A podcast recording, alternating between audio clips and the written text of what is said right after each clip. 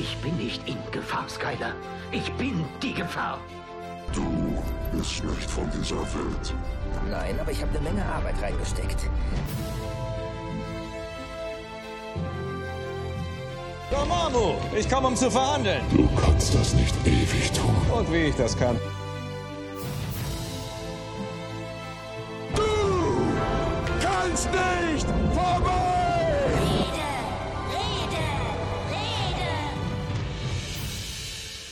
Hallo und herzlich willkommen zu einer neuen Ausgabe der Film- und Serienrepublik. Im neuen Jahr sind wir einigermaßen gut auf der Spur. Regelmäßig kommen von uns neue Sendungen. Heute auch, obwohl wir nicht ganz komplett sind. Wir sind heute ein kleines Team, nur der Olli und ich. Hier ist der Tim. Einen herzlichen guten Abend. Heute nehmen wir abends auf nach Frankfurt. Hallo. Ich hoffe, du bist auf das heutige Thema genauso scharf wie ich, denn es geht um eine der heißesten Serien, die zurzeit bei Netflix so zu sehen sind. Der Vorschlag kam von dir. Worum geht's denn heute? Es geht um Altered Carbon, äh, die neue Science-Fiction-Serie von Netflix. Ich bin super, super heiß drauf. Ich habe es auch schon ganz gesehen. Das heißt, wir stürzen uns jetzt quasi aus dem Traumschiff in die Zukunft. So viel vorab verraten, es ist nicht unbedingt eine utopische Zukunft, wir sind mal wieder in einer dystopischen Umgebung. Altert Carbon heißt zu Deutsch veränderter Kohlenstoff. Es geht um den Menschen, wie der Mensch sich verändert und eine Gesellschaftskritik im weitesten Sinne. Denn in der Zukunft muss man erstmal ankommen und um dahin zu kommen, da ist einiges vonnöten und das schafft auch nicht jeder. Also, es spielt im 24. Jahrhundert in einer, wie gesagt, dystopischen Welt. Es ist äh, möglich geworden, sein Ich mitzunehmen, wenn man stirbt. Das heißt, man stirbt nicht mehr direkt und ist weg, sondern man hat seine Erinnerungen und sein Ego und äh, kann damit in einem neuen Körper wieder aufwachen. Wir haben im Mittelpunkt unserer Handlung einen ehemaligen Elitesoldaten. Das ist Takeshi Kovacs. Als wir ihn kennenlernen, ist er ein japanisch abstämmiger. 250 Jahre lebt er dann im Wasser, in Flüssigkeit sozusagen, bis er dann wieder rausgeholt wird und in den Körper eines Polizisten transferiert wird. Also nicht mehr sein eigener Körper, den er hatte, bevor er da ins Wasser kam, sondern ein ganz neuer Körper, auch eine ganz andere Ethnie. Warum ist er überhaupt aufgeweckt worden? Das ist eine spannende Frage. Er bekommt einen Auftrag. Ich bin nicht hundertprozentig sicher, ob der 52 Jahre im Wasser lag. Also mein Verständnis davon ist, dass die Leute, äh, wenn sie so eine längere Zeit nicht gebraucht werden, warum auch immer, dann werden die abgespeichert wie auf so eine Festplatte, muss man sich das vorstellen. Weil die Körper verwenden die ja für andere Leute, die es in der Zwischenzeit brauchen. Zumal der Körper würde ja auch in 52 Jahren sehr alt werden. Das stimmt. Es ist ja auch nicht sein eigener Körper, der dann da wieder ans Tageslicht geholt wird, sondern ein anderer Körper und dann kommt sein Bewusstsein da rein, um dann den Körper weiter zu führen, in Anführungszeichen. Ja, äh, der Auftrag, den er erhält, er soll einen Mord aufklären. Auftraggeber ist ein wohlhabender Mensch, genannt Laurent Bancroft.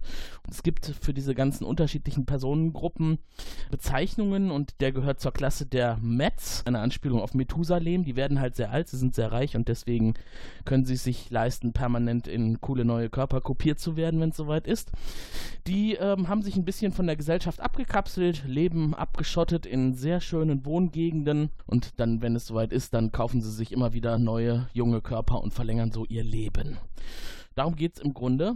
Die Serie selber äh, hat auch einen langen Hintergrund. 2002 gab es dazu erstmals Gedanken. Und wie kam es jetzt dazu, Olli, dass es umgesetzt wurde? Ja, wie kam es dazu? Ähm, das Ding basiert auf dem Buch von einem Typen namens Richard K. Morgan. Der hat das wohl 2002 als Buch veröffentlicht und Netflix hat es jetzt äh, verfilmt. Ich habe gelesen, die hatten erst vor, da einen Spielfilm draus zu machen. Bin aber natürlich super froh, dass sie eine Serie draus gemacht haben.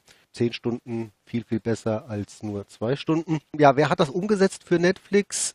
Ein Mensch namens, komplizierter Name, äh, Laeta Kolokridis, Kol Kalogridis. Hört sich griechisch an. Ja, hört sich griechisch an, aber sind wahrscheinlich alles Amerikaner, Mhm. die das gemacht haben.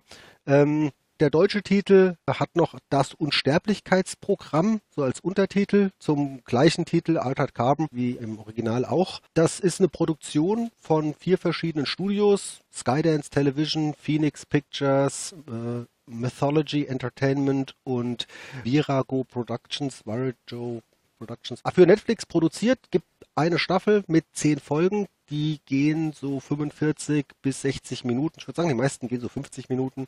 Also hat man ungefähr so 500 Minuten ähm, Gesamtfilmlänge. Die Darsteller sind eine, eine Handvoll Darsteller. Den Takeshi Kovac, den hatten wir schon erwähnt. Das ist der, der Hauptdarsteller.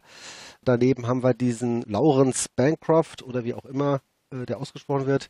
Der hat eine Frau, Miriam Bancroft, der hat auch noch einen Sohn in der Serie. Daneben gibt's einen Typen, der nur künstliche Intelligenz ist, der Edgar Poe. Wir haben noch so eine andere Familie, Mann, Frau und eine Tochter, die eine äh, entscheidende Rolle spielen und die Polizistin mit ihrem Partner, Kristin Ortega. Das sind so die, die Hauptdarsteller. Die Musik ist von Jeff Russo, sagt mir gar nicht, aber muss man ihn kennen? Jeff Russo ist äh, ein Filmmusikproduzent, der gerne auch im Science-Fiction-Bereich äh, Themen produziert.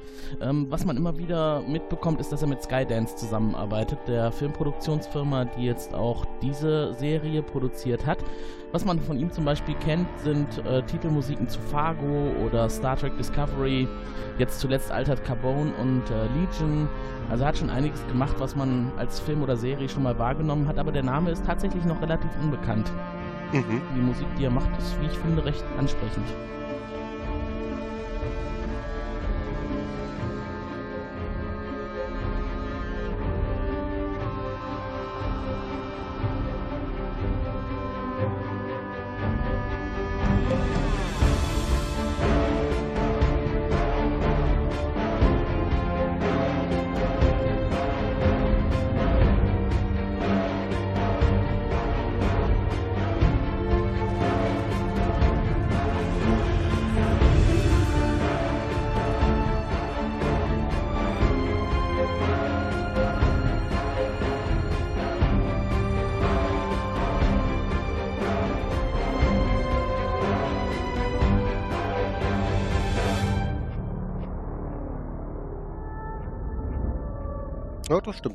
Fand ich eigentlich auch schön. War mal wieder eine Empfehlung von dir, diese Serie. Wir hatten ja in der Vergangenheit schon die Erfahrung gemacht, wenn Olli eine Serie empfiehlt und sagt, das ist das Beste, was man unbedingt gesehen haben muss, dann sollte man auch mal reinschauen. Es lohnt sich in der Regel. Ich habe bei dieser Serie zunächst die erste Folge gesehen und dann habe ich äh, nicht mehr weitergeschaut und habe mir gedacht, gut, das hake ich jetzt mal ab. Das muss man ja nicht unbedingt gesehen haben. Und dann sind um mich herum überall die Postings aus dem Boden gepoppt und alle Leute schrieben, wie toll diese neue Serie auf Netflix ist. Und da habe ich mir schon gedacht, na super, da bin ich mit meinem Geschmack irgendwie wieder nicht dabei. Obwohl es ja eigentlich Science Fiction ist, obwohl es ja Dystopie ist, obwohl es Zukunft ist und ähm, Menschheit, die sich verändert, das müsste doch was für mich sein. Ja, war es aber dann anscheinend nicht. Und dann kam, wie gesagt, Olli und dann habe ich mich für die heute, heutige Sendung vorbereiten müssen und habe mal weiter reingeschaut und dann hat es mich auch gepackt.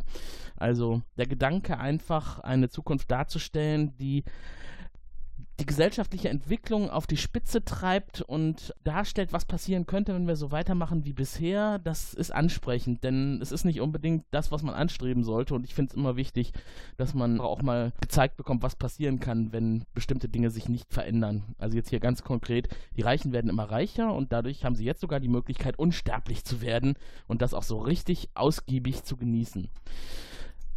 Aber wir können ja vielleicht auch mal direkt in die Handlung einsteigen. Wir haben einiges schon angedeutet. Es geht direkt so richtig los im Apartment von Kovac, richtig? Ja. Die Serie fängt vielleicht auch gleich ein bisschen kompliziert an, weil die ersten Minuten sind zwei komplett verschiedene Szenen, die so ineinander gewoben werden, wo man also irgendwie immer so ein, zwei Minuten die eine Szene, zwei, drei Minuten wieder die andere Szene, dann wieder die erste Szene. Ähm, das verwirrt einen so ein bisschen. Davon sollte man sich vielleicht am Anfang mhm. nicht, äh, nicht abschrecken lassen. Ähm, das ist ein Rückblick und die erste Szene ebenso ineinander. Äh, der, der Rückblick, vielleicht fassen wir mal die Sachen separat voneinander zusammen. Also der Rückblick, der uns hier gezeigt wird, ähm, das ist die Verhaftung Schrägstrich die Ermordung. Das ist immer so ein bisschen schwer auseinanderzuhalten, weil, du hattest ja schon angesprochen, äh, durch die Möglichkeit, dass man ähm, sein Ich irgendwie separat von seinem Körper handhabt, kann der Körper natürlich immer vom Prinzip sterben und die Leute leben trotzdem weiter, sobald sie wieder woanders reinkopiert wurden. Bevor der Hauptdarsteller stirbt, in seinem Apartment und hat so ein bisschen was von äh, Total Recall, finde ich. Also so diese Zukunftsvision, wenn man also aus dem Fenster schaut, hat man diese Megastadt vor sich. Und was mir da also direkt aufgefallen ist, ist dieses tolle Fenster. Hast du es auch bemerkt? Das stimmt, ja. Das, das, das Fenster ist so eine Art, eigentlich ist es ein Fenster, aber es ist auch gleichzeitig ein Bildschirm. Das heißt, man kann sich entweder irgendein Video, Schrägstrich ein Bild anzeigen lassen oder man guckt halt einfach durch, je nachdem, wie man gerade Bock hat. Mhm, genau, und wenn man drauf haut auf das Fenster, dann geht's aus und es zeigt nichts mehr an, sondern einfach nur die wahre Wirklichkeit draußen. Es geht mit so coolen Effekten weiter. Er befindet sich ja mit einer Frau in dieser Wohnung. Ne? Es wirkt alles so ein bisschen heruntergekommen. Man merkt aber schon, er ist was Besonderes, denn er kann durch die Wand sehen. Das fand ich relativ spektakulär dargestellt. Das stimmt, ja. Er hat so eine Art äh, Röntgenblick, sage ich jetzt mal, und er kann so Konturen hinter der Wand wahrnehmen. Ja. Mhm, denn anscheinend ist er da ja nicht sicher. Er wird von der Polizei gesucht. Man nimmt jetzt mal an, dass es die Polizei ist, denn die Leute, die da vor der Wohnung auftauchen, die sehen bewaffnet aus und sind auch schwer gepanzert. Man weiß zu dem Zeitpunkt noch nicht so richtig, wer oder was das ist. Ich war mir auch nicht sicher. Wusstest du direkt, dass es keine Androiden sind, sondern Menschen in äh, schwer gepanzerten Anzügen? Hätte man nicht wissen können, aber offensichtlich habe ich mir die Frage nicht gestellt. Also ich denke, du hast völlig recht, dass das hätten Androiden sein können. Für mich waren das äh, Spezialkräfte irgendwie militärische, mhm. ich fand die, ich, für mich sahen die ja so aus wie militärisches Spezialkommando. Hat mich ein bisschen an Valerian erinnert. Da tragen die ja auch teilweise diese Anzüge und haben die großen Roboter, die gemeinsam mit den Menschen kämpfen. Deswegen war ich mir vielleicht auch nicht so ganz sicher, denn auch die Stimme war relativ unmenschlich von diesen äh, Typen. Ich glaube, die war auch stark verfremdet. Deswegen war es lange Zeit unklar, wer das jetzt letztendlich ist. Aber es waren auf jeden Fall keine Freunde. Das hat man schon gemerkt. Ja. Denn es ging ja direkt so richtig los. Die sprengen die Tür auf und ähm, eröffnen sofort das Feuer. Die schießen zurück. Es also gibt ein kurzes Feuergefecht äh, zwischen eben dem Takeshi Kovac und seiner unbekannten weiblichen Begleitung und diesen Spezialkräften. Gibt es ein Feuergefecht. Äh, mhm. Die schlagen sich ja eigentlich nicht schlecht, die zwei, werden aber letztlich äh, zum Schluss verhaftet, Schrägstrich ermordet. Ziemlich gut haben sie sich geschlagen. Es war ja eine wirklich große Übermacht. Das stimmt, ja. Auch schwerst bewaffnet. Und die beiden haben eigentlich nur diese eine Waffe, wenn ich mich recht erinnere. Die Frau versteckt sich halt hauptsächlich und er hält alle in Schach und schießt teilweise durch die Wand, erst in den Kopf, dann in den Fuß. Also weiß anscheinend ziemlich genau, wo er hinzielen muss. Das lässt schon erahnen, dass er anscheinend einen Background hat und das nicht zum ersten Mal tut. Ja, es geht trotzdem nicht gut aus. Zu dem Zeitpunkt weiß man ja im Grunde noch nicht, was passiert. Man sieht eigentlich nur, aha, jetzt wird er gleich wahrscheinlich umgebracht. Die, der Frau geht es auch nicht so toll. Kovac entwaffnet, versucht dann also eigentlich mit ihm zu verhandeln. Es führt aber dann dazu, dass er die Frau umbringt. Also der Polizist, wovon wir jetzt mal ausgehen, dass es ein Polizist ist, stellt sich dahin und schießt ihr in den Nacken. Und im Nacken ist ja auch dieses Modul, wie wir später erfahren, was eigentlich dafür sorgt, dass man überleben kann, auch wenn man umgebracht wird aber eben nicht, wenn man in den Nacken geschossen bekommt. Also hier wird noch eins draufgesetzt und die äh, Frau zumindest wird richtig ermordet, währenddessen der, der Mann nur, äh, ja, der wird nur der Körper erschossen. Im englischen Original übrigens redet dieser äh, Anführer der Spezialpolizei Deutsch. Ah, okay, das ist interessant. Ja. Also mal wieder der böse Deutsche, der die fiesen Rollen bekommt. Ja, vielleicht das, ja. Wobei man muss sagen, ich meine, das ist, da gibt es ja verschiedene Leute, die Spanisch sprechen, die Arabisch sprechen. Die meisten sprechen natürlich Englisch, aber da wird ja so ein bisschen mhm. durchgewürfelt hier. Ja. Aber klar, ja. Es passt auch zu den Kritiken. Es wird ja insgesamt auch über die Serie gesagt, sie bedient sich sehr stark Stereotypen. Ähm, nachdem die Frau dann erschossen worden ist von den Polizisten, wird er auch hingerichtet. Wir schalten eine Szene weiter und dann sehen wir, wie jemand in einem sehr tiefen Wasserbecken, also es wirkt so ein bisschen, ne, als würde er in einem See irgendwo an der Oberfläche treiben mit so einer Schnur dran. Da wird er rausgezogen und ziemlich unsanft in die Realität zurückgebracht. Genau. Und der Typ liegt in so einer Art äh ich sag mal, wie wenn man Fleisch im Supermarkt kauft, was so eingeschweißt ist und in so einer Suppe liegt, ja. Also da ja. wird er irgendwie aus so einem, aus so einem, aus so einem Flüssigkeitssack äh, rausgeschnitten, dann läuft der Schleim raus und der Typ mhm. selbst hat so eine Art äh, Beatmungsschlauch ähm, im Mund stecken, der, der erstmal rausgezogen werden muss. Allerdings äh, in der Sekunde, als er aufwacht, ähm, ist er ziemlich aggressiv und fängt erstmal an, da seine, seine Laborhelfer anzugehen und stellt ihnen die entscheidende Frage, äh, wie lange war ich weg und äh, wo bin ich? Mhm. Und ja, 250 Jahre war er äh, eingelegt, auf Eis gelegt, wie das immer ge- Eingelegt ja, ist gut. Die, die nennen das ja immer auf Eis gelegt, aber für mich ist es so ein bisschen wie Mhm. eingelegt, gell? wie wenn man so äh, Ja. äh, saure Gurken einlegt irgendwie. genau so, ne? So. Pickles. Mhm. ja, 250 Jahre, das ist eine Menge Zeit, das ist auch für die Zeit eine Menge Zeit. Ähm, und es stellt sich eben raus, dass er auf der Erde ist, was für ihn jetzt nicht selbstverständlich ist. Ja. Off offensichtlich kann man auch woanders sein. Und der, Und für uns als Zuschauer, wir kriegen ja dann quasi auch zum ersten Mal zu sehen, dass äh, er äh, nicht derjenige ist, den wir vorher gesehen haben. Also der Asiate ist weg und jetzt ist es der Polizist, der die Frau umgebracht hat. Der hat ja anscheinend äh, dafür seine Strafe bekommen und wurde selber eingelagert. Und genau den bekommt er dann später als neuen Körper. Wie war das nochmal? Also Mhm, das, aber- der Stack und der Sleeve, ne? Ja, der Stack und der Schlie das Sleeve, das ist richtig. Der, der äh, Cortal Stack ist das Modul, in dem das Ich inklusive Erinnerungen und allem drum und dran abgespeichert ist. Und der Mhm. Sleeve ist die Bezeichnung für einen Körper. Ja? Also Mhm. an, die sagen einfach, anstatt immer, ja, hier hast du ja einen neuen Körper oder such dir mal einen neuen Körper, sagen die immer, such dir mal einen Sleeve oder da musste geresleeved werden. Äh, Sleeve Mhm. ist eben der Körper, ja. Und der Cortal Stack ist eben so ein kleines Modul, was irgendwo hinten im Nacken drin sitzt, wo alles drauf gespeichert ist. Aber ich denke, das hast du falsche Erinnerung. Also ich habe ja die Folgen mehrfach gesehen, deshalb bin ich mir auch ziemlich sicher, dass ich das, äh, dass ich das korrekt mitgenommen habe. Aber der äh, Elitesoldat, der die verhaftet hat und der die Frau erschossen hat, der ist nicht derselbe Typ, wie in den er nachher geresleeved wird, 52 Jahre später. Okay, da war ich mir tatsächlich nicht ganz sicher, aber äh, am Ende hatte ich, ich hatte es mir auch tatsächlich mehrere Male angeschaut, die Szene. Ich, es war aber so vom, vom Typ her relativ ähnlicher. Also äh, sehr großer, blonder, starker Typ, so militärisch äh, im, im Auftreten und äh, im, im, im Aussehen. Ähm, hast, du das, hast du das nachgeguckt, ob das wirklich nicht derselbe Schauspieler war? Ähm, also da ich ja alles gesehen habe, kann ich dir mit absoluter Sicherheit sagen, dass es nicht Ah. derselbe ist. Äh, der kommt nachher noch häufiger vor und wenn man die erstmal so Mhm. richtig nebeneinander sieht, dann, äh, also nebeneinander in Anführungszeichen, die sind jetzt nicht wirklich nebeneinander, aber fast könnte man sagen. Naja, also ich will es nicht spoilern, aber Hm. äh, das ist nicht ganz sicherlich derselbe. Das ist ganz sicherlich derselbe. Es wird auch nachher noch genau aufgeklärt, in wen er da geresleeved wird. Also man erfährt einiges über diese Person, über die er, in der er geresleeved wird.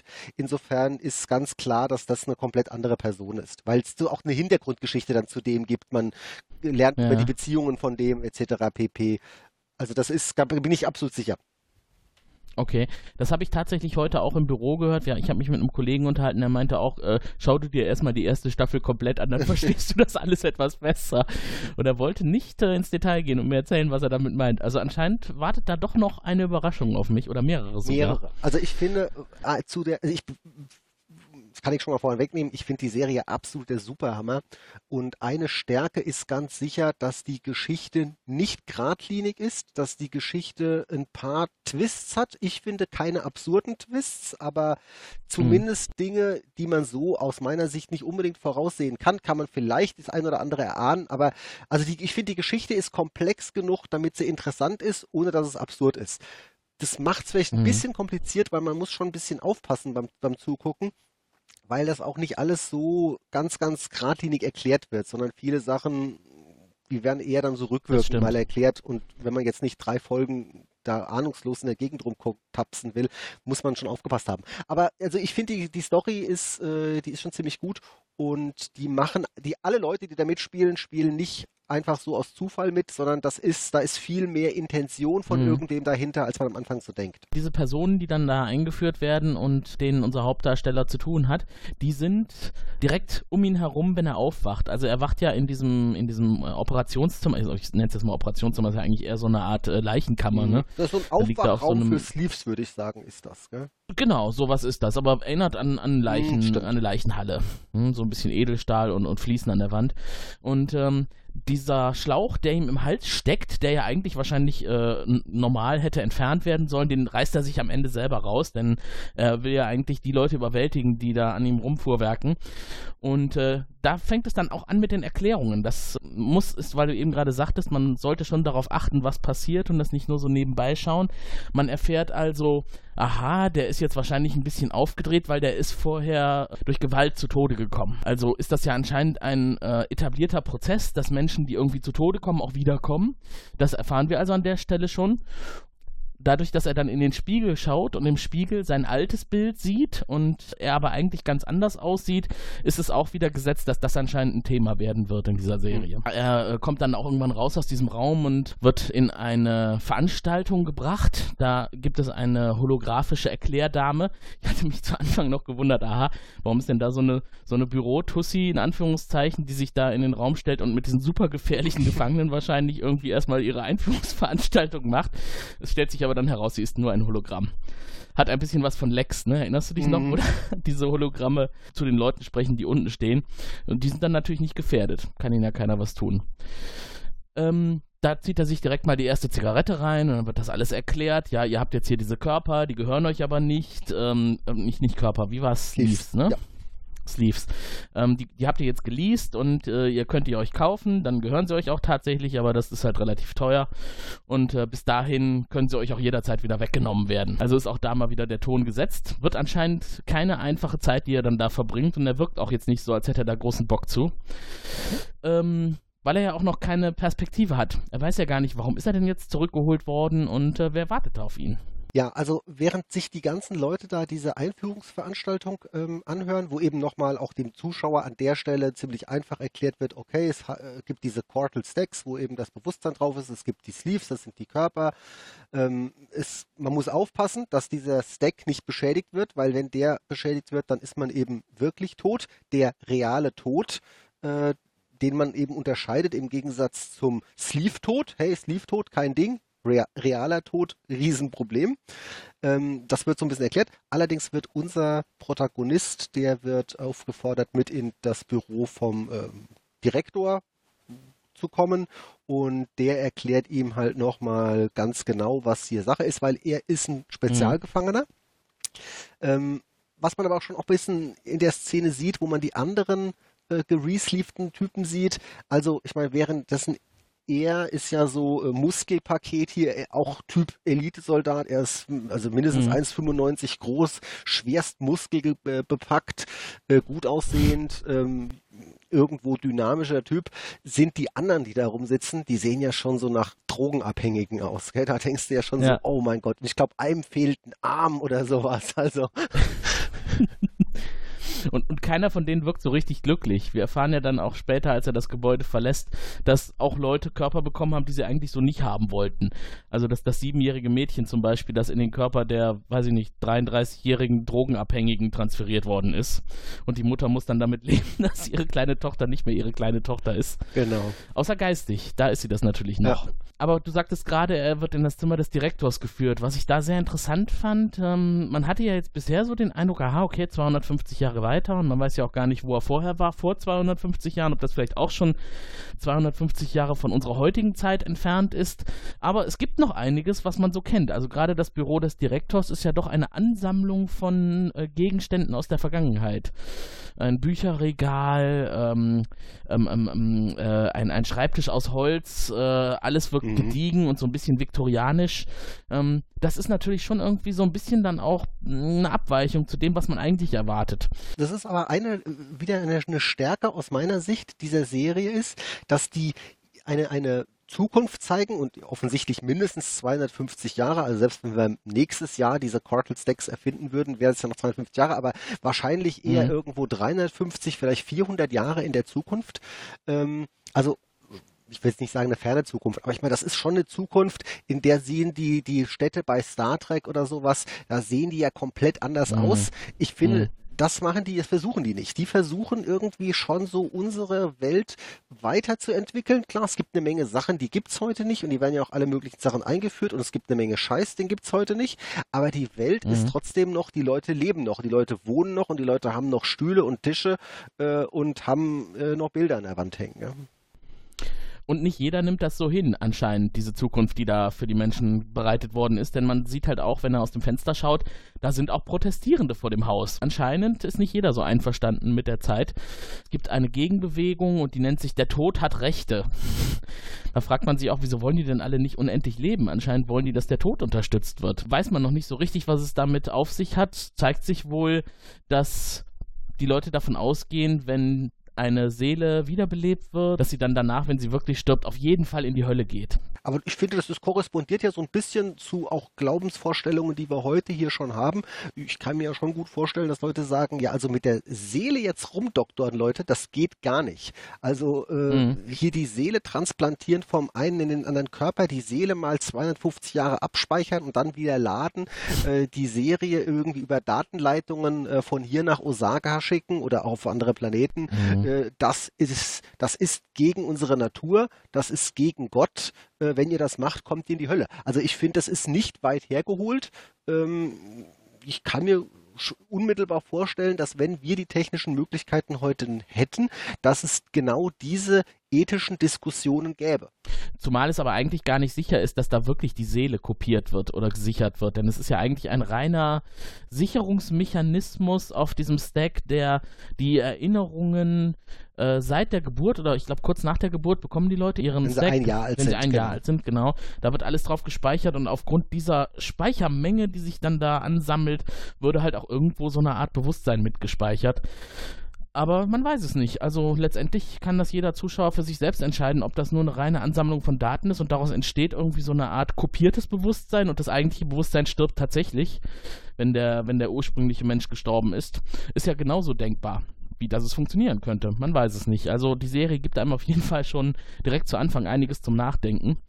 Ob es so sein könnte, ob es so sein muss, man weiß es nicht. Das stimmt. Ja, so, und jetzt äh, sind wir raus aus dem Büro des äh, Anstaltsdirektors und wir sehen also dann einen ziemlich beeindruckenden Flug durch diese Megacity. Das hat mir sehr gefallen. Auch die Effekte, die da gezeigt werden, das hat mich ein bisschen an Star Wars erinnert, als Anakin mit äh, Master Kenobi durch die große Stadt geflogen ist, in der sich der Jedi-Rat versammelt hat. Mhm. Also diese riesigen Gebäude und diese ganz vielen Flugmaschinen und ist natürlich ein bisschen dreckiger. Es wird aber dann auch relativ schnell sauberer, denn dann durchstoßen sie die Wolkendecke und da oben, ja, was sehen wir da? Da ist eine wunderbare, saubere Oberschichtswohngegend, so nenne ich das mal, hat mich so ein bisschen so ein bisschen an die russischen Oligarchen erinnert. Ja, unten lebt das Volk und oben ja, leben die Oligarchen und machen sich ein gutes Leben und sind auch weit weg von jedweder Gefahr, denn so einfach ist es ja auch nicht mal eben so über die Wolken zu kommen, nehme ich, nehme ich jetzt mal an. Die Gebäude zumindest, die man da so sehen kann, die sehen wirklich sehr äh, bewohnenswürdig aus. Also da würde ich, glaube ich, auch gerne einziehen. Aber wir fliegen nur dran vorbei und kriegen das mal so mit, also die gesellschaftlichen Unterschiede. Er landet später vor einem Anwesen, dieser Polizeiwagen. Und ich weiß nicht, ob es dir aufgefallen ist, ich habe mal kurz auf Pause gemacht. Der Polizeiwagen hat ja auch ein Polizeilogo. Und das Polizeilogo ist eigentlich der Schriftzug Police und dann geht ein Strich durch und der sieht aus wie eine Kugel, die einmal durch diesen Schriftzug gezogen wird. Mhm. Nee, ist mir nicht aufgefallen hat also schon auch ein bisschen was sehr äh, Archaisches, dass man also hier auch schon sieht, die Polizei ist jetzt nicht mehr dein Freund und Helfer, sondern eigentlich eher der, der Gewalt verbreitet, beziehungsweise mit Gewalt dafür sorgt, dass Ruhe und Ordnung besteht. Also to serve and to protect habe ich da auf dem Auto nicht mehr gesehen. Ist anscheinend auch nicht mehr so wichtig. Ja, wir sind in diesem Garten und ähm, werden empfangen von einer Frau, beziehungsweise unser Hauptdarsteller wird empfangen und in diesem Haus, was sehen wir da als erstes? Einen Baum, der wächst und sinkt. Dieser Baum scheint, äh, scheint ja etwas Besonderes zu sein. Also zumindest würde man ihn nicht in einem Haus erwarten, dass er da platziert worden ist, sondern eher so irgendwo draußen im Garten oder äh, in einem Park. Aber sie erklärt es ja auch direkt. Es ist anscheinend was Besonderes. Ja, das ist ein, äh, ein, ein außerirdischer Baum sozusagen. Also der kommt nicht von der Erde und die sind sehr selten, sehr teuer, äh, diese Bäume. Mhm. Uh, da sieht man schon, wie reich diese Leute sind. Also die sind unvorstellbar reich, die da über den Wolken leben und, und sich da schöne Gärten, schöne Gärten über den Wolken gebaut haben. Das, denke ich, sagt schon alles. äh, die können mhm. sich sogar so außerirdische äh, Artefakte leisten. Jetzt in dem Fall äh, ein Baum. Ja. Ja, man fragt sich, was singt der Baum wohl? ist es eher ein trauriger Song oder eher was Positives? Ich denke ja eher das erste. Wahrscheinlich, ja. Gut, unser ähm, unser Hauptdarsteller wird dann begleitet und da soll der den Hausherren treffen, weil der hätte etwas mit ihm zu besprechen. Und hier Mhm. geht dann eigentlich äh, die, die ganze Story los. Hier findet die, ähm, das, die das Staff, staffelübergreifende äh, Story. Und zwar ist so, dass der ähm, superreiche äh, Typ, der wurde ermordet. Und jetzt könnte man erstmal sagen, Moment, ermordet ist ja kein Problem. Da gibt er sich halt einen neuen Körper und weiter geht's. Aber da ist eben genau das passiert, was nie passieren darf. Der wurde mit einer Hochenergiewaffe in den Kopf geschossen und das vernichtet eben den äh, Cortal Stack. Das wäre vom Prinzip realer Tod. Jetzt fragt man sich Mhm. natürlich, Moment, der steht doch da und erklärt dem, dass er ermordet wurde. Wie kann das funktionieren? Ähm, der ist so reich, der Mann, dass der Backups, Remote-Backups von seinem Cortal Stack macht. Ähm, und da sieht man schon, da sieht man, was die ganze Serie macht. Die ganze Serie äh, experimentiert, Gedanken experimentiert mit dieser Idee, dass man sein Ich irgendwie abspeichern kann. Und das kann man jetzt nicht nur Mhm. abspeichern und wenn der Körper hin ist, in einen neuen Körper transferieren. Nein, ich meine, das kann man natürlich auch irgendwie remote backuppen. Ähm, würde jeder machen, der die Chance dazu hat heutzutage. Wenn die Daten sicher sind, na dann mach halt ein Backup davon. Ja? Aber jetzt mal unter uns 48 Stunden Turnus bei so einem Backup. Wenn man so reich ist, warum macht man denn dann kein stündliches Das Backup? wird ein bisschen erklärt, weil das hält die Leute auf. Das ist, wenn du gebackupt wirst, dann bist du immer so kurz, so gehst du so kurz offline, sage ich jetzt mal. Das empfindet man vielleicht als nervig, weil ich sag mal, der, das Mhm. ist ja der Worst Case. Der Worst Case ist, man wird tatsächlich mit einer Hochenergiewaffe erschossen. Dann hat man halt für diesen Worst Case 48 Stunden verloren. Da geht ja aber eigentlich gar keiner davon aus, dass das so häufig passiert. Also, und Mhm. wenn man das kombiniert mit dem Nachteil, ähm, dass man dass man äh, da so kurz offline geht. Vielleicht hat das ja auch noch andere Nachteile. Ähm, Vielleicht ist es nicht so ganz angenehm, ne? Dass man.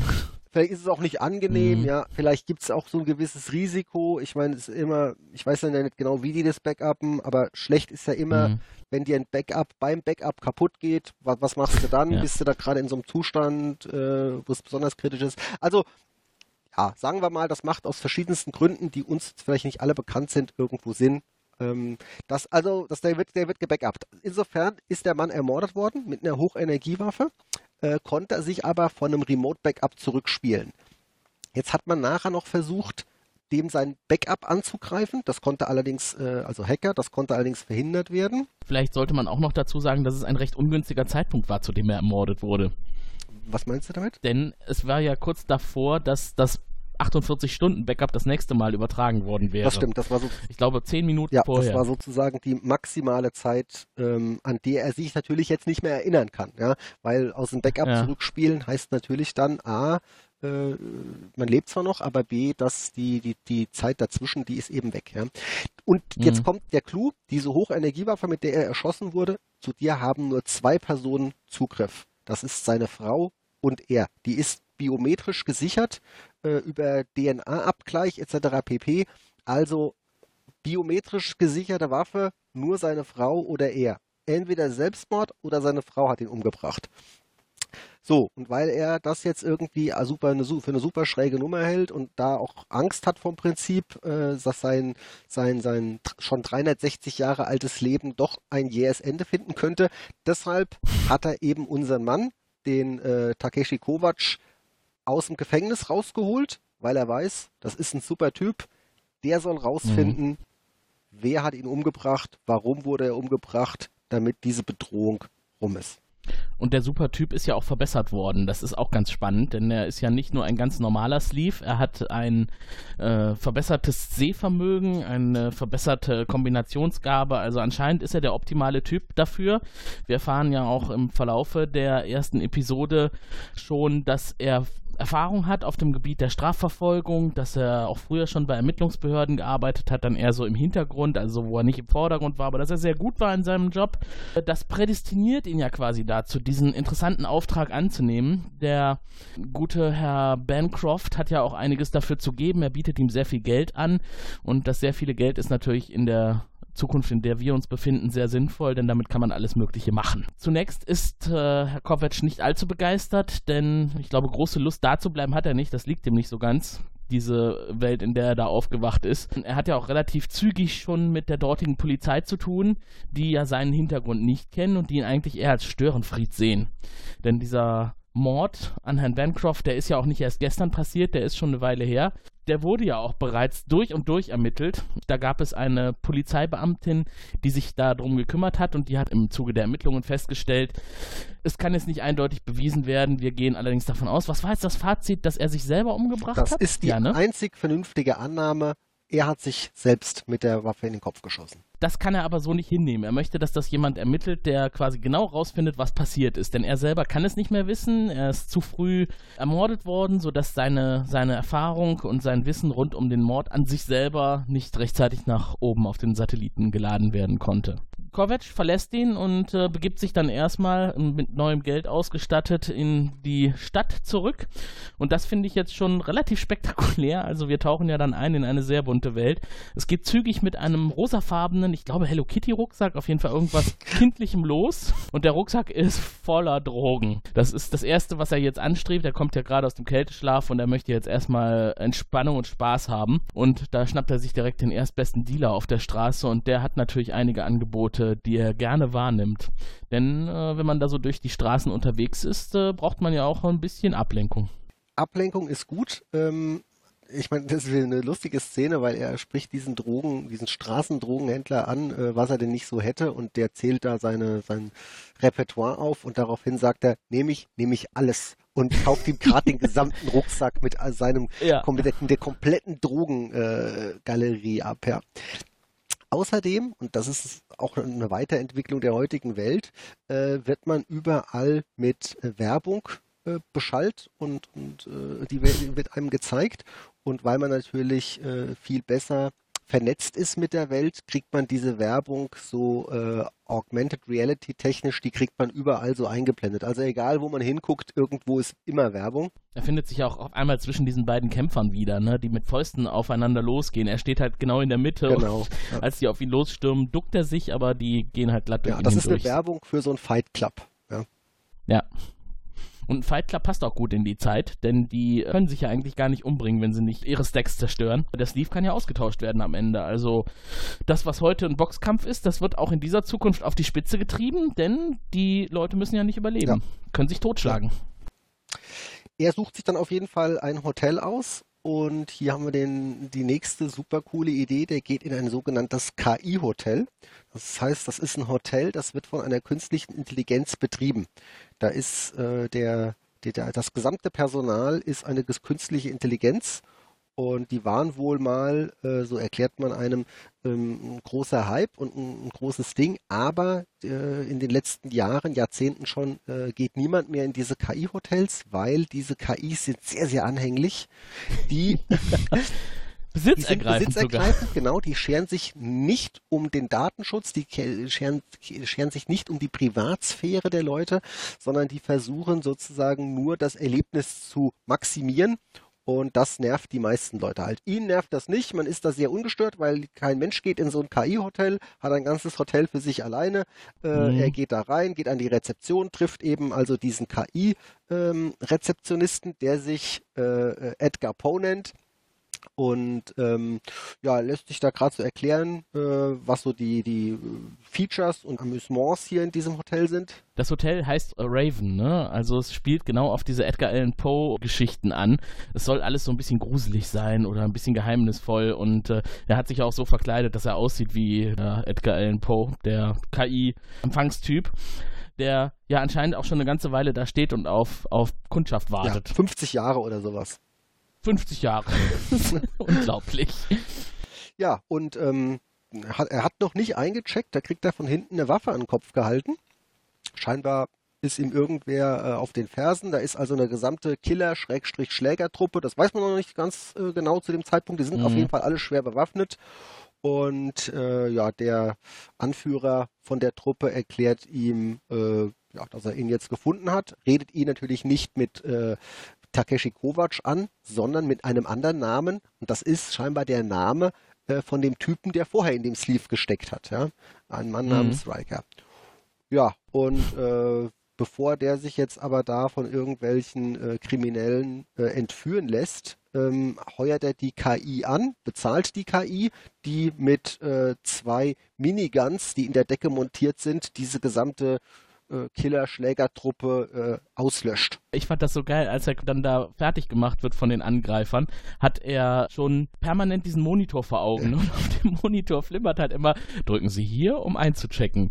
Und der Empfangsmensch äh, weist ihn halt auch immer wieder darauf hin, wenn Sie unser Gast werden wollen, berühren Sie den Bildschirm. und er äh, sieht das halt dann tatsächlich äh, nur noch als einzige Chance, äh, sich zu retten, dass er eincheckt. Und das tut er. Und ab dem Zeitpunkt genießt er ja den Service des Hotels, den, den Schutzservice. Denn das Hotel ist äh, besitzergreifend und möchte das, was ihm gehört, natürlich auch schützen. Ja, was absolut zu seinem Vorteil ist. Ja, nachdem die dann also alle Ja. tot sind, nähern wir uns auch langsam dem Ende der ersten Folge. Der zieht sich dann noch ein paar Drogen rein, halluziniert krass. Mhm. Da kommt so eine Frau äh, ins, ins, ins Spiel, die man auch im Laufe der Serie häufiger sieht. Und die Frau redet ihm mehr oder weniger gut zu, weil bis zu dem Zeitpunkt hatte er ja eigentlich gar nicht vor, irgendwas anzunehmen, sondern er wollte eigentlich jetzt nur so eine krasse Drogennacht hinter sich bringen und sich dann für die nächsten 250 Jahre ins Gefängnis zu begeben. Aber diese Frau äh, unter der Halluzination sagt ihm, nee, hier, du musst Gas geben, lass dich nicht einsperren, das ist deine einzige Chance.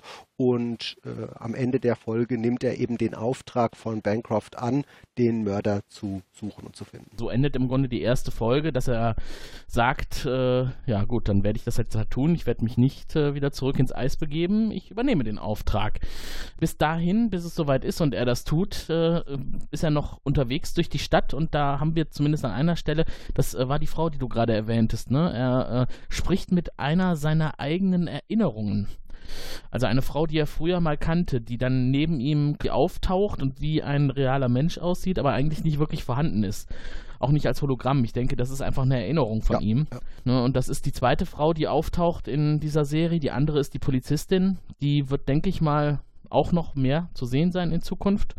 Denn das ist ja eine Art Sidekick von ihm, würde ich denken. Genau, die äh, werden ein Team letztlich. Ja, gibt noch ein paar andere, die sich zu dem Team gesellen, aber die äh, wird noch, die wird noch sehr wichtig. Ja. So vom Stil her, wenn man die erste Episode jetzt mal so zusammenfasst, ich habe mich an sehr vielen Stellen, ich weiß nicht, ob es dir auch so ging, wenn du dich jetzt mal zurückerinnerst, äh, an, an die Machart auch von Westworld erinnert gefühlt. Ähm, ich hätte mich jetzt auch nicht gewundert, wenn die Musik von Ramin Javadi gewesen wäre.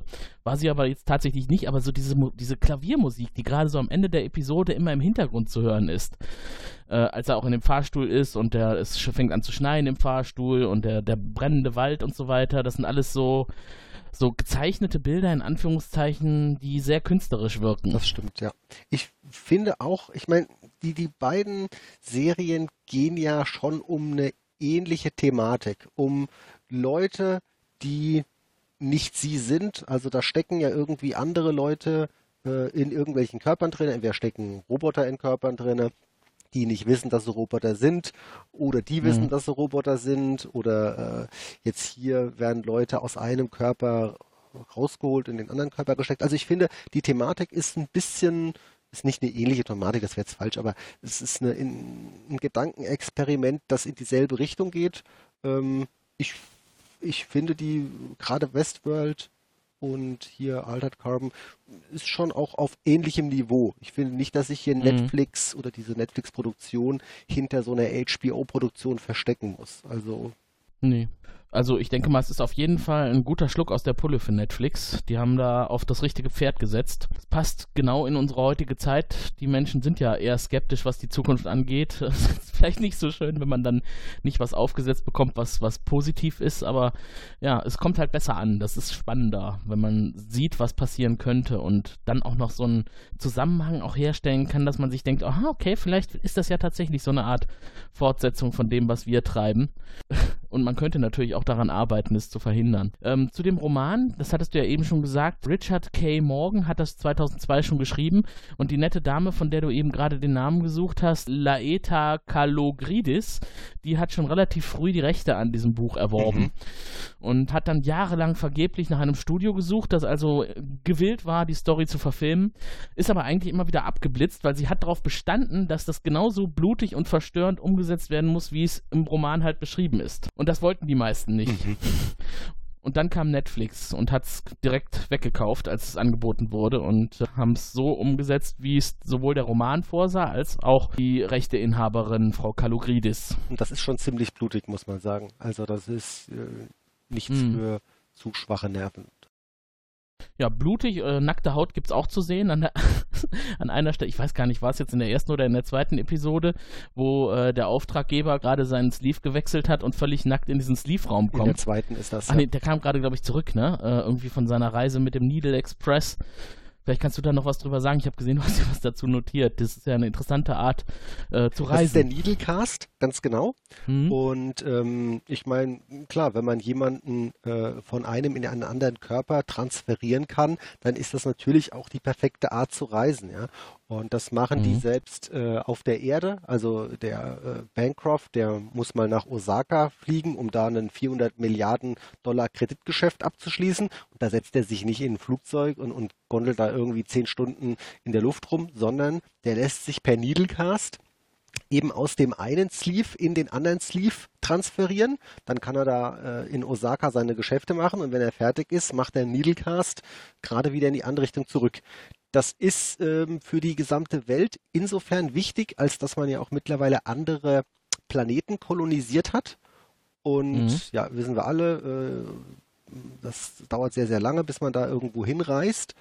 Und da ist eben die, die Art, ähm, zum Beispiel Spezialkräfte durchs Weltall zu schicken, ist per Needlecast. Ja. Wenn man da also irgendwo äh, eine Operation durchführen muss, ähm, dann schickt man die Soldaten per Needlecast auf den anderen Planeten, lässt die da mhm. ihre Operation durchführen und dann ähm, geht es per Needlecast wieder woanders hin. Ja. Das mit dem Needlecast mhm. ist so ein bisschen problematisch, weil es ist so, dass sich in so einen anderen Körper stürzen, das ist nicht ganz ohne. Das ist dann unproblematisch, wenn man von sich Klone überall hat und man sozusagen von Original dem eigenen genetischen Körper in Original den eigenen genetischen Körper woanders hin transferieren, Needlecasten lässt. Das kann man mhm. unproblematisch machen. Das ist der Vorteil eben hier von den, von den Milliardären, äh, weil die machen das mit ihren eigenen klonen. Äh, wenn man aber den Körper tatsächlich wechselt, dann ist das für Normalsterbliche sehr gefährlich, weil wenn man das zu häufig macht, dann kann man da äh, Schäden von nehmen. Ähm, das, das, das, das, also das kann letztlich tödlich sein. Äh, und das ist eben einer der großen Stärken dieser sogenannten Envoys. Ja, den Begriff, glaube ich, haben wir noch nicht eingeführt. Envoys nee. sind äh, diese Elitesoldaten, zu denen eben auch der äh, Takeshi Kovacs gehört. Äh, ausgebildete Elitesoldaten, die es heutzutage nicht mehr gibt. Die sind ausgestorben die Envoys. Die gab es aber früher und das war eben eine Truppe gewesen von Leuten, die äh, sich verschiedene Techniken angeeignet haben, unter anderem zum Beispiel äh, viele Needlecasts unbeschadet zu überleben, ja, aber noch andere. Also Envoy kann man sagen, ist ein Synonym für eine äh, ganz, ganz krasse Art von Elitesoldaten und der Takeshi Kovacs war einer von ihnen. Ja, und das macht ihn auch so besonders mhm. und, und das macht, das erklärt auch oft dann seine Legende. Wenn er irgendwo auftaucht und sagt, hier, ich bin einer der letzten oder der letzte lebende Envoy, dann ist gleich hier Respekt am Start. Wobei man sich natürlich fragt, warum es diese Envoys nicht mehr gibt. Man hat ja schon den Eindruck, dass sie in dieser Zukunft auch gebraucht werden würden. Zumindest gibt es da doch einige ziemlich düstere Ecken in den Megastädten. Das wird nie so richtig erklärt aus meiner Sicht, warum es die nicht mehr gibt. Ähm, aber letztlich ist es vielleicht, ich erkläre mir das vielleicht jetzt mal so, dass sowas natürlich immer Chance und Risiko gleichzeitig ist. Ähm, wenn du solche Leute hast, die sehr, sehr mächtig sind, dann ist es halt nur cool, solange du die voll unter Kontrolle hast. Solange, mhm. wenn die in der Sekunde, wo die anfangen durchzudrehen oder eine eigene Agenda entwickeln, ist es vielleicht so, dass du die nicht mehr haben willst. Und vielleicht hat man irgendwann gesagt, äh, wir müssen eher auf Masse setzen, anstatt auf diese Art von Qualität, weil das, das haben wir einfach nicht unter mhm. Kontrolle. Es ist vielleicht auch tatsächlich so, wenn einem Diktator in Anführungszeichen jemand gefährlich werden kann, dann ist es das Militär. Und je mehr das Militär aufgerüstet hat, desto gefährlicher wird das auch für ihn, wenn er sich falsch verhält. Und wenn man diese Envoys abschafft, dann ist natürlich in dieser Zeit, in der eigentlich die Reichen das Sagen haben, da keine große Gefahr mehr da, denn die, die ganz unten sind, die werden es eh schwer haben, sich zu erheben und zu rebellieren. Die können sich zwar mit Schildern da vor, die, vor das Gefängnis stellen und, und protestieren, aber eine Möglichkeit, da was am System zu verändern, haben die doch eigentlich gar nicht. Nee, haben sie nicht, das stimmt. Ja. ja, und so, ich finde, so hat die erste Folge schon, wenn wir nochmal kurz über diese erste Folge drüber nachdenken, ich finde, so hat die eigentlich schon eine Menge, Menge Fragen aufgeworfen. Die hat vor allem Mhm. dieses, die ganze äh, äh, Grundfragestellung abgesteckt. Technologie, die einem erlaubt, den Körper zu wechseln, die den Reichen erlaubt, nahezu beliebig alt zu werden. Äh, Klone, die armen Leute äh, resleeven sich durch, äh, je nachdem wie arm man ist, durch immer schlechtere Körper bis hin zu den fehlenden Extremitäten. Ähm, Kinder werden in äh, alte Leute gesperrt. Äh, also da sind schon viele, viele Fragestellungen dabei. Da sieht man schon, wo die, wo die Serie so hingeht. Äh, die Leute leben über den Wolken in traumhaften äh, Gebäuden unter den Wolken, da ist es dreckig, da regnet es, da wird man mit Werbung überall äh, zugepflastert. Äh, also da dieser, dieser, dieser Gegensatz in der Gesellschaft, der, der, der, diese, diese Technologie, die die Menschheit ganz weit nach vorne gebracht hat, die aber zu erheblichen äh, moralisch-ethischen Fragen geführt hat, die sich Leute verschieden beantworten. Leute sagen zum Beispiel, nein, ich will auf keinen Fall äh, geresleeved werden, selbst wenn ich ermordet werde, selbst wenn ich ermordet Mhm. wäre und genau weiß, wer mein Mörder gewesen ist, will ich nicht geresleeved werden, um ihn zu identifizieren, weil auch das würde mich in die Hölle bringen. Also ich finde, die, der hat die erste äh, Folge, macht einem da schon hoffentlich so ein bisschen äh, Appetit au, auf mehr. Ja? Und die Story wird nur besser und wird nur komplizierter. Ja, es erinnert uns an eine andere Serie, die mit verschlungenen Faden zu tun hat, an Game of Thrones. Äh, das kommt nicht von ungefähr, denn Miguel Sapochnik, der Regisseur etlicher Game of Thrones Folgen war, der hat auch hier mitgearbeitet im Team von Kalogridis. Und es geht denen also auch darum, nach eigener Aussage von Folge zu Folge immer mehr freizulegen. Alles, was man erstmal nur so ganz grob angerissen hat, das soll immer mehr enttarnt werden und der Zuschauer soll sehen, welche Figuren auftreten, welche Hintergründe sie haben, was es für Beziehungen untereinander gibt. Da gibt es wohl auch durchaus noch Dinge, die man noch nicht erahnen kann in den ersten ein bis zwei Folgen. Was es also für Machtstrudel gibt, Gewalt und, und Kämpfe sind das, was im Vordergrund zu sehen ist, aber auch im Hintergrund passiert ja eine ganze Menge. Das, was man halt ständig mitbekommt, ist, das Individuum zählt immer weniger, es sei denn, es ist halt von sich aus schon wichtiger als andere, dadurch, dass es mehr Geld hat. Wenn man sich aus diesem Teufelskreis des Wiedergeborenwerdens lösen möchte, dann muss man der Religion vertrauen. Die katholische Kirche steht ja wieder im Vordergrund. Ja, also man äh, hat heutzutage eher eine Religionsverdrossenheit, auch hier in Deutschland. Und in der Zukunft ist das lustigerweise, ironischerweise die einzige Rettung für die Leute. Aber nicht, weil sie die Rettung im Himmel verspricht, sondern die Rettung aus dem Dasein auf dieser furchtbaren Erde zu entkommen. Äh, da kann man also quasi sein Glaubensbekenntnis ablegen und sagen, ich bin jetzt Katholik und äh, ich muss, wie war das? Man muss im Meer versenkt werden. Das kommt zwar erst in der zweiten Folge, aber äh, wenn man nicht mehr wiederbelebt werden will, dann muss man aus der Reichweite dieser Wiederbeleber irgendwie rauskommen. Ne? Man kann sich aber auch einfach registrieren lassen. Man kann sich einfach registrieren lassen als jemand, der ähm, streng katholisch ist, neokatholisch nennen die das, und ähm, dann wirst dann wird dein Datensatz, ja, dein, dein Cortal Stack, dein, das wird praktisch äh, speziell äh, codiert oder da wird ein Eintrag äh, gesetzt in die Datenbank und dann ist es strengstens verboten, diese Leute äh, zu resleeven. Mhm, Okay. Ja gut, also dann muss das gemacht werden, wenn man rauskommen möchte aus dem System. Für unsere Hörer, die kommen bald raus aus dieser Folge, weil wir bald fertig sind, gibt es aber immer die Möglichkeit, Kontakt mit uns aufzunehmen. Und äh, wir haben es heute mittendrin gar nicht gemacht, deswegen jetzt zum Ende nochmal die Erinnerung, nehmt mit uns Kontakt auf. Und hier ist Christine mit den Kontaktdaten. Ruft uns an unter Telefon 0221 570 70 70. Schickt ein Fax an 0221 570 70 71 oder eine E-Mail an info at serienrepublik.de. Ja, in diesem Sinne, schreibt uns, ruft uns an, mailt uns.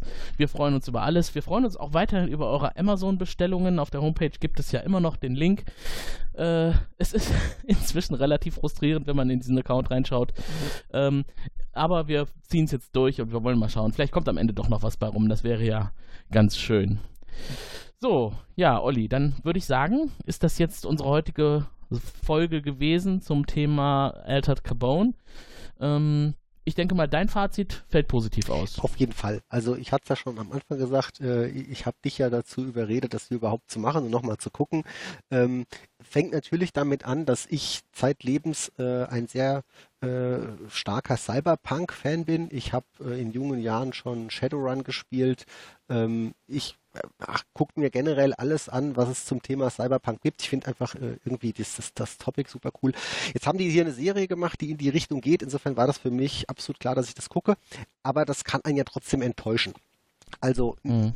jetzt erstmal egal, dass ich da ein Fan von dieser, äh, von dieser, von dieser, von dieser Subströmung bin, finde ich, ist die Serie die hat alles richtig gemacht. Ich finde, die Serie ist super spannend. Die Serie ist super gut gemacht. Die Serie hat einen, ich finde, mehr als vernünftige Handlung, die komplex genug ist, um interessant zu sein die genug Wendungen hat, um nicht alles vorherzusagen, die aber ich finde jetzt nicht absurd ist. Da sind ganz, ganz wenige kleinere Schwächen drin. Damit kann man aus meiner Sicht leben. Ähm, also ich wüsste gar nicht, was ich an der Sendung so richtig kritisieren soll. Äh, man muss ein bisschen hart im Nehmen sein, weil du hast die Sachen noch nicht gesehen. Das wird schon sehr, sehr brutal zwischenzeitlich. Mhm. Ähm, und das wird nicht nur von den Bildern brutal, das wird auch von den Ideen, die da diskutiert werden, sehr brutal. Also das wird, äh, diese ganze ähm, Leute sind unsterblich, beziehungsweise man kann mit dem Tod oder mit dem, mit, den, mit dem Tod eines Körpers etc. kann man so beliebig rumexperimentieren. Das wird absolut das auf die Spitze getrieben. Ähm, da stellen sich aber eben eine Menge Fragen. Das finde ich das nächste Geniale an der Serie, dass die eben diese, diese Idee zum Quartal Stack, zum Resleeving, zu all diesen Dingen, das wird komplett durchdiskutiert mit allen Aspekten. Ähm, da sind paar positive, da sind aber auch eine Menge negative Aspekte dabei. Äh, ich, ich ich, wie gesagt, ich habe, ich wüsste gar nicht, was ich so richtig dran kritisieren soll. Für mich ist es sicherlich die beste Serie des Jahres. Für mich rangiert das auf dem AAA-Niveau, auf dem auch andere ganz, ganz große Serien spielen. Ich freue mich äh, auf eine zweite, dritte und wie vielleicht auch fünfte Staffel, äh, sofern es dann eine gibt. Ähm, ich habe das jetzt von schon fast zweimal geguckt in der kurzen Zeit, weil mich hat es absolut fasziniert. Ja, Olli ist tatsächlich komplett durch mit der ersten Staffel, zehn Folgen. Ich habe noch einiges zu sehen. Die erste und die zweite Folge habe ich gesehen. Ich freue mich jetzt aber auch schon auf die dritte Folge. Es ist tatsächlich etwas, was einen packt. Äh, bei meinem ersten Versuch, die Serie zu schauen, habe ich mich einfach nicht genug darauf konzentriert. Das war das Problem. Man kann es nicht mal so einfach nebenbei gucken mit dem iPad in der Hand, gelegentlich noch bei Facebook lesen, einen Twitter-Post absetzen und vielleicht noch gerade seine Mails mal checken. Äh, und im Hintergrund läuft der Fernseher und man kann zuschauen, wie es da um Sleeve und Stacks beschaffen ist. Und ähm, dann verliert man einfach den Anschluss, gerade auch weil Fremdsprachen noch verwendet werden. Die werden zwar mit Untertiteln versehen, aber äh, man muss sich schon ein bisschen drauf konzentrieren. So werde ich das jetzt auch weitermachen, wenn ich die weiteren Episoden anschaue von Staffel 1. Ähm, was mich ein bisschen abgeschreckt hat, war am Anfang noch so ein bisschen das Gefühl, oh, jetzt soll hier vielleicht die Kunst wieder auf die Spitze getrieben werden. Wir versuchen jetzt mal den ein oder anderen äh, Wink mit dem Zaunfall einzubauen. Also ich hatte eben gerade das Beispiel mit dem Fahrstuhl genannt, der steht halt da drin und erinnert sich und es fängt, fällt dann plötzlich Schnee von der Decke des Fahrstuhls und äh, er findet sich in einem brennenden Wald wieder und da sind ermordete Menschen und äh, man kann das als Zuschauer alles noch nicht so richtig einordnen. Man kennt ja den Hintergrund noch nicht so. Man ahnt zwar schon, dass da mal was war, ein Rebellenkrieg, dass viele Menschen gestorben sind, auch normale Menschen, das sind also nicht unbedingt tote Soldaten, die da liegen, sondern normale Menschen, die wahrscheinlich Rebellen waren. Aber es ist auch halt sehr in your face und man fühlt sich so ein bisschen manipuliert und denkt sich, oh, jetzt muss ich ja betroffen sein. Es ist ja auch keine schöne Sache, wenn man so eine Szene dann vorgesetzt bekommt. Aber das hat sich relativiert. Es ist tatsächlich mit Hintergrund und man soll dadurch mehr erfahren, um was es geht, was der Herr Kovac so an Historie hat und was auch eine Rolle dafür spielt, wie er heute ist und warum er auch jetzt ausgewählt wurde, um diesen Fall aufzuklären. Gut, das ist das andere Thema. Ich bin kein großer Crime-Fan. Es ist leider sehr oft bei den heutigen Produktionen so, dass man einen Touch so in Richtung ja, Krimi einbaut, dass also irgendein Bösewicht gejagt und besucht wird.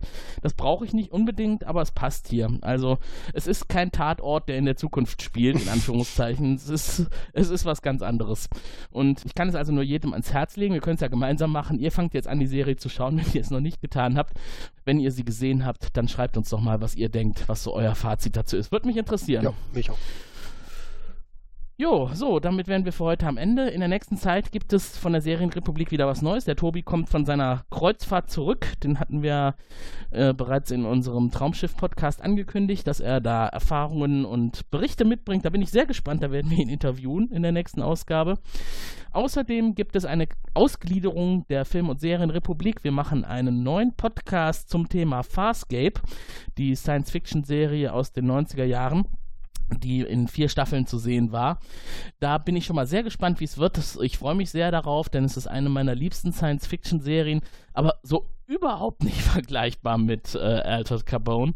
Auch dystopisch, auch düster, aber schon mit einem gewissen Humor im Hintergrund. Und der geht ja hier völlig ab, Olli. Ne? Das stimmt, ja. Also Humor hat diese Serie überhaupt nicht. Aber würde mich freuen, wenn ihr dann auch im neuen Podcast unsere Zuhörer seid. Und jetzt entlassen wir euch in den Feierabend. Ich wünsche euch einen schönen Tag, einen schönen Abend, je nachdem, wann ihr diesen Podcast hört. Und verabschiede mich. Bis dann. Tschüss. Tschüss.